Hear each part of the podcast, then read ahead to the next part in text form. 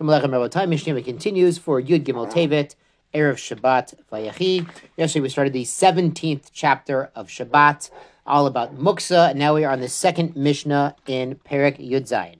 No tail odum kornas. A person can take a kornas is like a big old hammer, sledgehammer, lefatsebo et gozim to crack open nuts.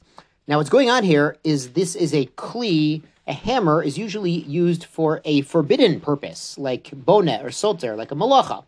But you can take it, pick it up, and use it for a permitted purpose, like cracking nuts. And the Gemara explains, and we talked about in Smichat Chaver with Rabbi Sober, we are talking about the laws of muksa, is that these kalim that are typically typically malachto leisr, typically you use them for an usr purpose, a malacha.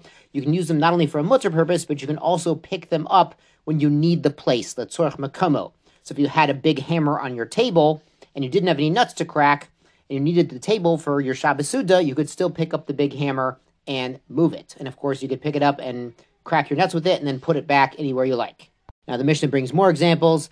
Kordum in Acts, Lachtoka the Devela, to cut your fig cake. Remember, we talked about in Zerayim, they would dry their figs and squish them into cakes. Those could be pretty hard and thick, so you could use axe to cut up your fig cake. Magera, a saw, ligror gavina, to cut your cheese wheel. Magrefa, a scooper, ligrof bo uh, etha grogrot, to scoop out the figs from their bin. Etha rahat, a rahat is a winnowing shovel used for the act of winnowing, which is typically a malacha. That's a mazleg, and here it's a fork, meaning a pitchfork.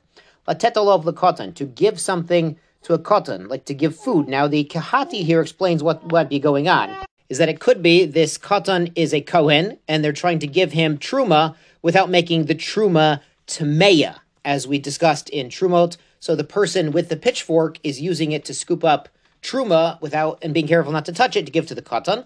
Or it could be the cotton is stuck on the other side of the creek and they can't pass him the food and he needs something to eat. So they're using this long pitchfork to pass him something to eat. Mishnah continues, et a kush, vet a kirkar, the spindle or the shuttle. These are parts of the loom of the weaving apparatus. Lachtovbo, to like spear your food with so you don't get your hands dirty. Uh, machat shel yad, a hands needle. Litol boeta coats. You could use it to remove a splinter, even though it's normally used for sewing garments. Uh, for tefira, which is a malacha. Shel sakain, a larger needle that was used by sack makers to make sackcloth. Delet could be used to pick the lock for someone who lost their key. Great. On to Mishnah Gimel. Kone shel zaitim, a reed for olives. Now, what's going on here is this was a long reed they would use to stir their vat, their ma'atan of zaitim. When you harvest your zaitim, you'd stick them all in a vat, and they kind of get squishy and warm, and then they're easier to press into oil. So you use this reed to check the oil, kind of like old cars. You used to have the little metal thing that went into the oil compartment, and you check the oil.